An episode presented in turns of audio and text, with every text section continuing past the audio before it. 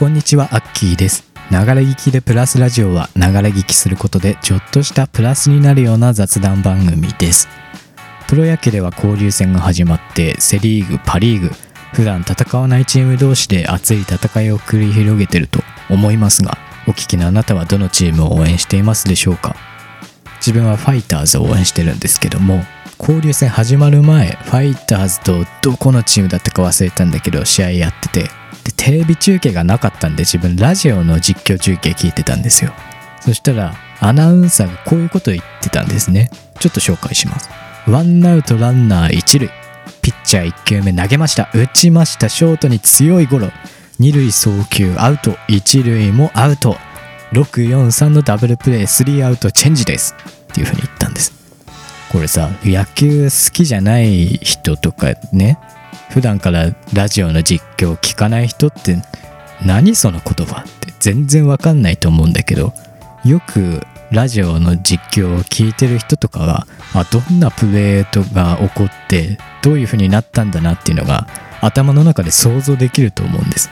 これすごくないって思って。今回はプロ野球とラジオのつながりについてお話していこうかなと思います。このラジオの最新情報は僕の Twitter でツイートしますのでフォローいいねなどよろしくお願いします。僕のアカウントはアットマークアキラジオアンダーバー MSG アットマークアキラジオアンダーバー MSG です。それでは最後までお楽しみください。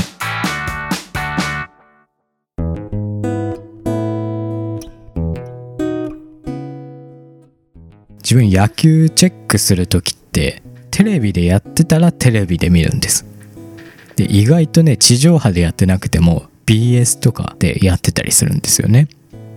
ただたまに地上波でも BS でもやってないって時があるんですよ。あの CS の有料チャンネルでしかやってなかったりとか。あと DAZN とかそういうネット配信系の映像サービスでしかやってない時とかもごくたまにあって。今日映像で見れねえじゃんどうすんだよって思ったらラジオで聞くんですよ。ラジオの実況中継ってほぼ全試合をやってるんですよね。ありがたいことに。ただ自分はねちょっとラジオの実況中継って苦手意識があってどんなプレーが起こってるかあんまりわかんないなっていう時があるんですよね。特に去年もね同じようにたまにラジオでね実況中継聞くことがあったんだけどわかんないんですよ。どうしたかっていうと野球速報っていうアプリを入れてあのスコアボードも出てくるしランナーどこにいるかってのも出てくるし打順とか選手の成績とかもわかるしストライクボールのカウントももちろん出てくるし球種とかどこら辺にボールが投げられたかっていうのもわかるしあらゆることがわかる速報でわかるねアプリがあるんです。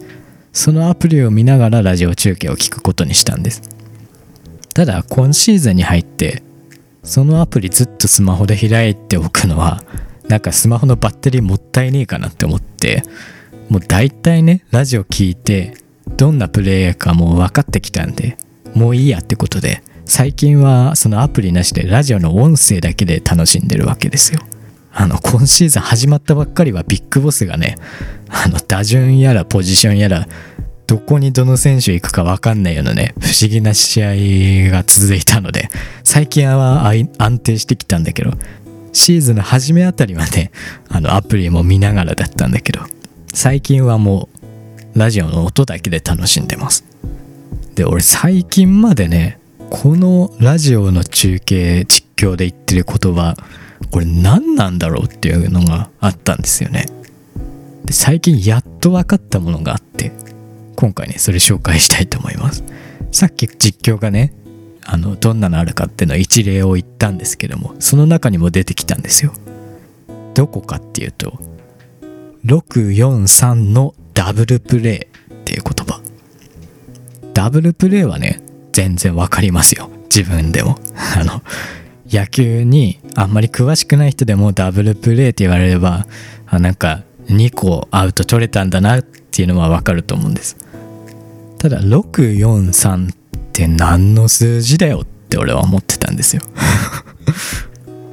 で俺はね推理してみようと思っていろいろ考え始めたんです。まずね643って3つ数字を言ってるからおそらく例えばねショートにボールがゴロが転がっていきました。でショートがキャッチして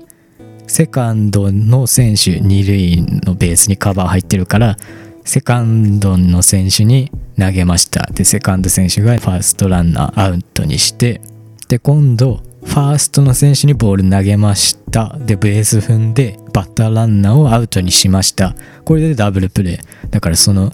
3人の選手にボールがつないでいってるわけですよ。だからこの数字おそらく選手を表してるんだろうなっていう推理を僕はしたわけですよ。バカなりにね。全然わかんないなりに考えてみたわけよ。じゃあこれは何の数字なんだろうと。ショートに転がっていった時に6って言ったわけだからそのショートが6って呼ばれてるんだなっていうような推理をしたんだけど。じゃあ何が6なんだろうなこの選手はと。思って。野球で数字といったらうん打順かなってのが最初に思い浮かんだわけよ。ただそのショートの選手調べたら全然打順6番じゃなかったわけね。でセカンドの選手も4番じゃないしファーストの選手も3じゃないしおかしいなと。で次にね選手に番号がついてるものといったらあ背番号かって思ったんですよ。で背番号をね調べてみたんだけどあそれも違うわと。全然6でもないし4でもないし3でもなかったわけ。だからね俺の推理は外れたのかっていう感じで迷宮入りしたわけですよ。ただめちゃくちゃ気になって調べてみたんですよね。そしたらどうやら野球はポジションによって数字がついてるんですね。投手のピッチャーが1捕手のキャッチャーが2一塁手ファーストが3二塁手セカンドが4三塁手サードが5遊撃手ショートが6左翼手レフトが7中堅手センターが8右翼手ライトが9っていう番号がついてるんです。だから遊撃手ショートは6番。で次セカンドにボールがいって4で一塁手ファーストにボールがいって3643となるわけよ。だからこの数字を聞くだけでポジションによって数字がついてるってことを知ってればボールがどこに飛んでどの選手を経由してダブルプレーを取れたかっていうのが分かる仕組みになってるんですよね。これすごいなって思って。野球って本当にラジオの中継に特化してるんだなって思って。でさスポーツの中で音だけでどういうプレーが起こったかって判断できるのって俺はね個人的に野球だけだと思うんだよね。たまにサッカーのラジオ中継ってのもあったりするけどあれって正直ねサッカーって映像を見なきゃ俺はプレーを楽しめないと思うんだよね。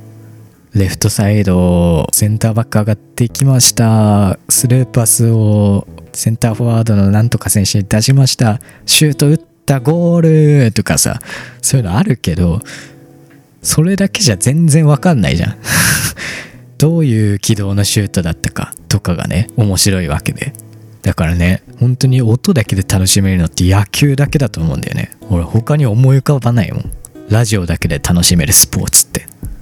ただ逆に言えばさ野球に全然詳しくない人がね野球の実況とかテレビの中継とかね見たら全然わかんないなっていう言葉がどんどん出てくるわけですよ。テレビで。たとえ映像があったとしても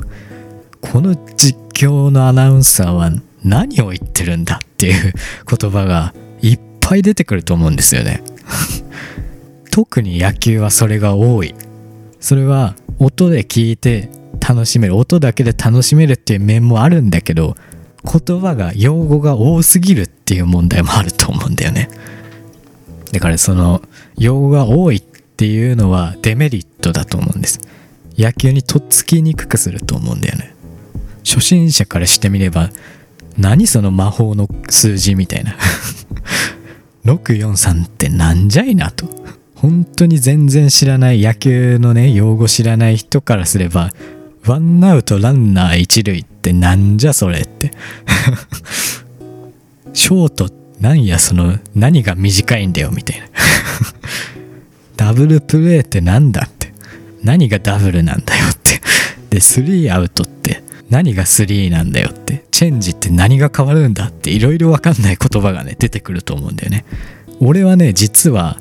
ほとんどの試合をチェックするようになったのは去年のシーズンからなんだけどその前から俺プロスピエースっていう野球のゲームがねめちゃくちゃ好きでずっともう5年くらいずっとやってるんですよ。実は。めちゃくちゃハマってて。やっぱねプロスピは面白いんだよね。全然うまくはないんだけどね。下手っぴなんだけど。ずっとやってるんですよ。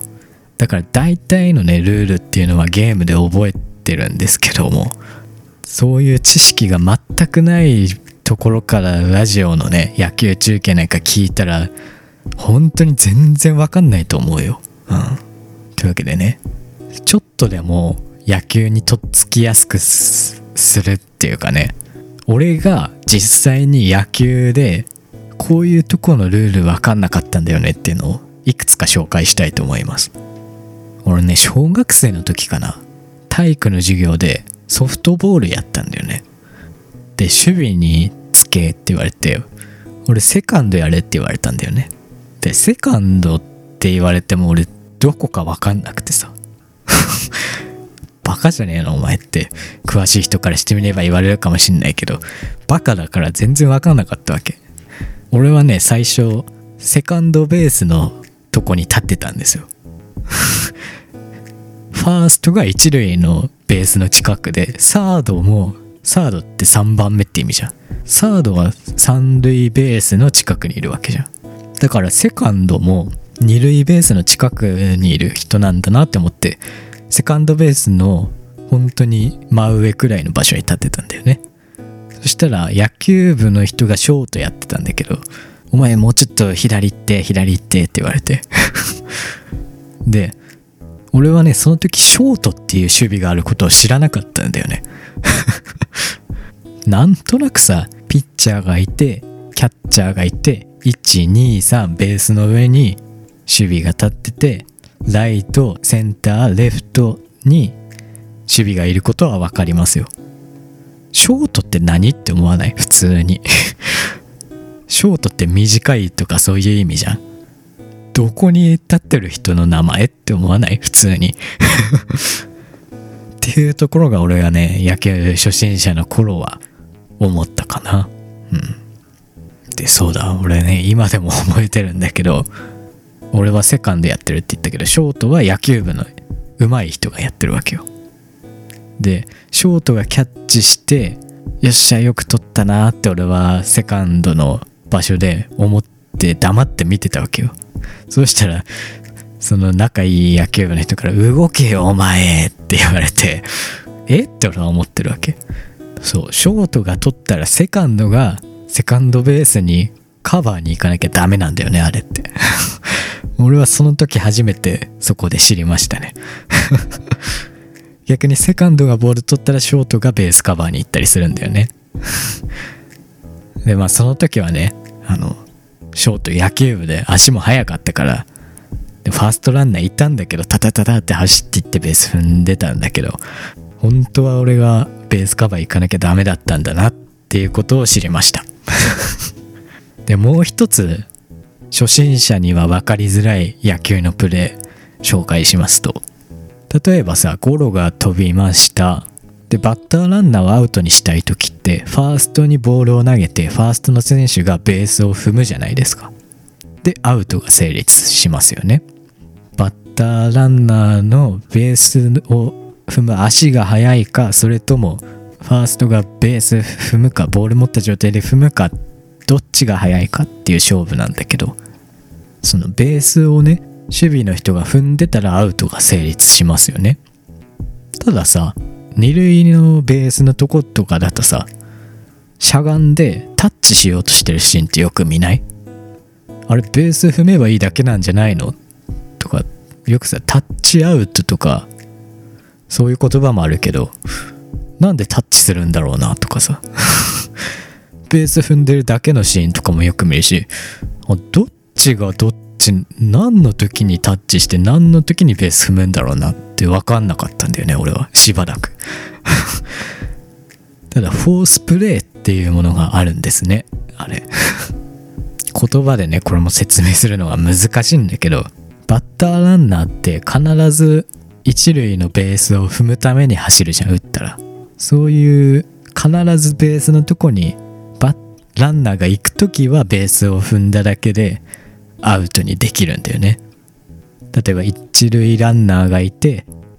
ゴロを打ちましたと。ゴロを打ったらセカンドベースを踏まなきゃその選手はセーフにならないから、えー、守備の選手はベースを踏んだだけでアウトにできるんだよね。ただファーストランナー一塁にランナーがいてツーベースヒットくらいすごい長打になりましたと。で三塁に向かいましたと。で三塁だとベース踏むだけじゃ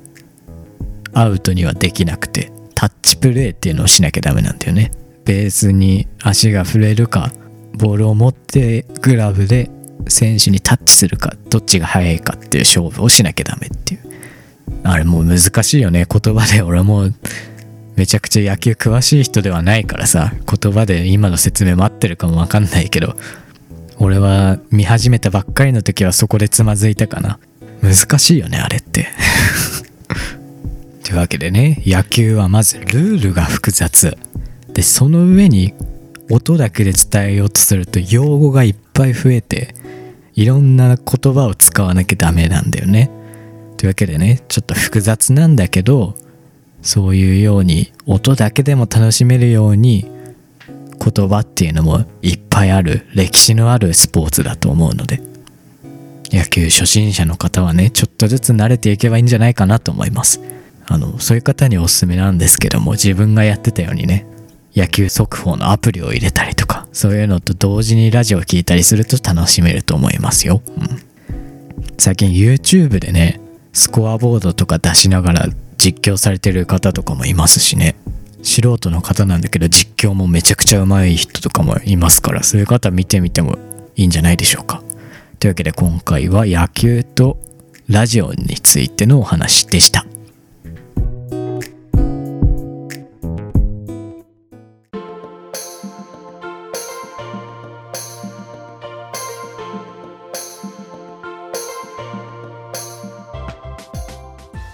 はい、というわけで今回もお送りしてきましたが、えー、前回自分はラジオで阿武町の4630万円問題あれについてお話したんですけども、えー、メッセージをいただきました。松虫さんからいただきました。ありがとうございます、えー、本当にモヤモヤするこの問題。その問題の本質を鋭く切り出し考察しながらその根底に隠れているこの問題を僕ら一人一人がどう消化させていけばよいのか。またさせていけるのかをアッキーさんの穏やかな声に包まれながら心地よく一緒に考えていける秀逸な内容ぜひ聞いてほしいということでわざわざねツイートまでしていただきました。本当にありがとうございます。でスプーンにもね感想をいただけてここまでね自分の作ってるコンテンツというものを褒められたことってのは今までにあまりなかったのですごく素直に嬉しかったです。なんかね俺が思ってることをただただダラダラ喋っただけなんですけどね。でこのねラジオ公開したのが日曜日だったかな。で次の日あたりからねさらにこの問題進展がいろいろありましてどうやらお金が役場に返ってきたと。ただそのお金は逮捕された人の意思による返済ではなくて決済代行会社が肩代わりして払ったものなんじゃないかと今言われてますよね。それもどうなんだと思いますし、モヤモヤがさらに増えましたね。自分は。で、この前回のラジオで言ったモヤモヤの部分っていうのはまだ解決してないんですよね。うん。この問題さ、いろいろあったけど、一番最悪なパターンっていうのはうやむやにされて何もなかったかのようになることだと自分は思ってるんですよね。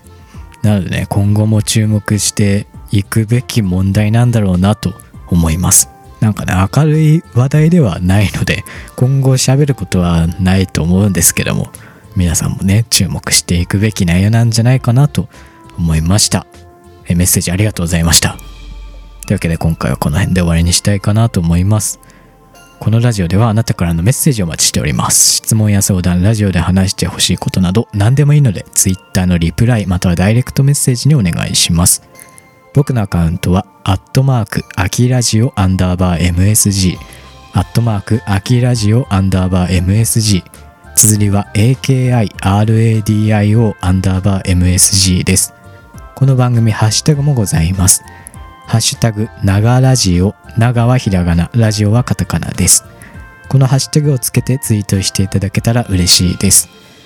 最後までお付き合いいただきありがとうございました。次回のラジオもぜひ聴いてください。それでは、じゃあね。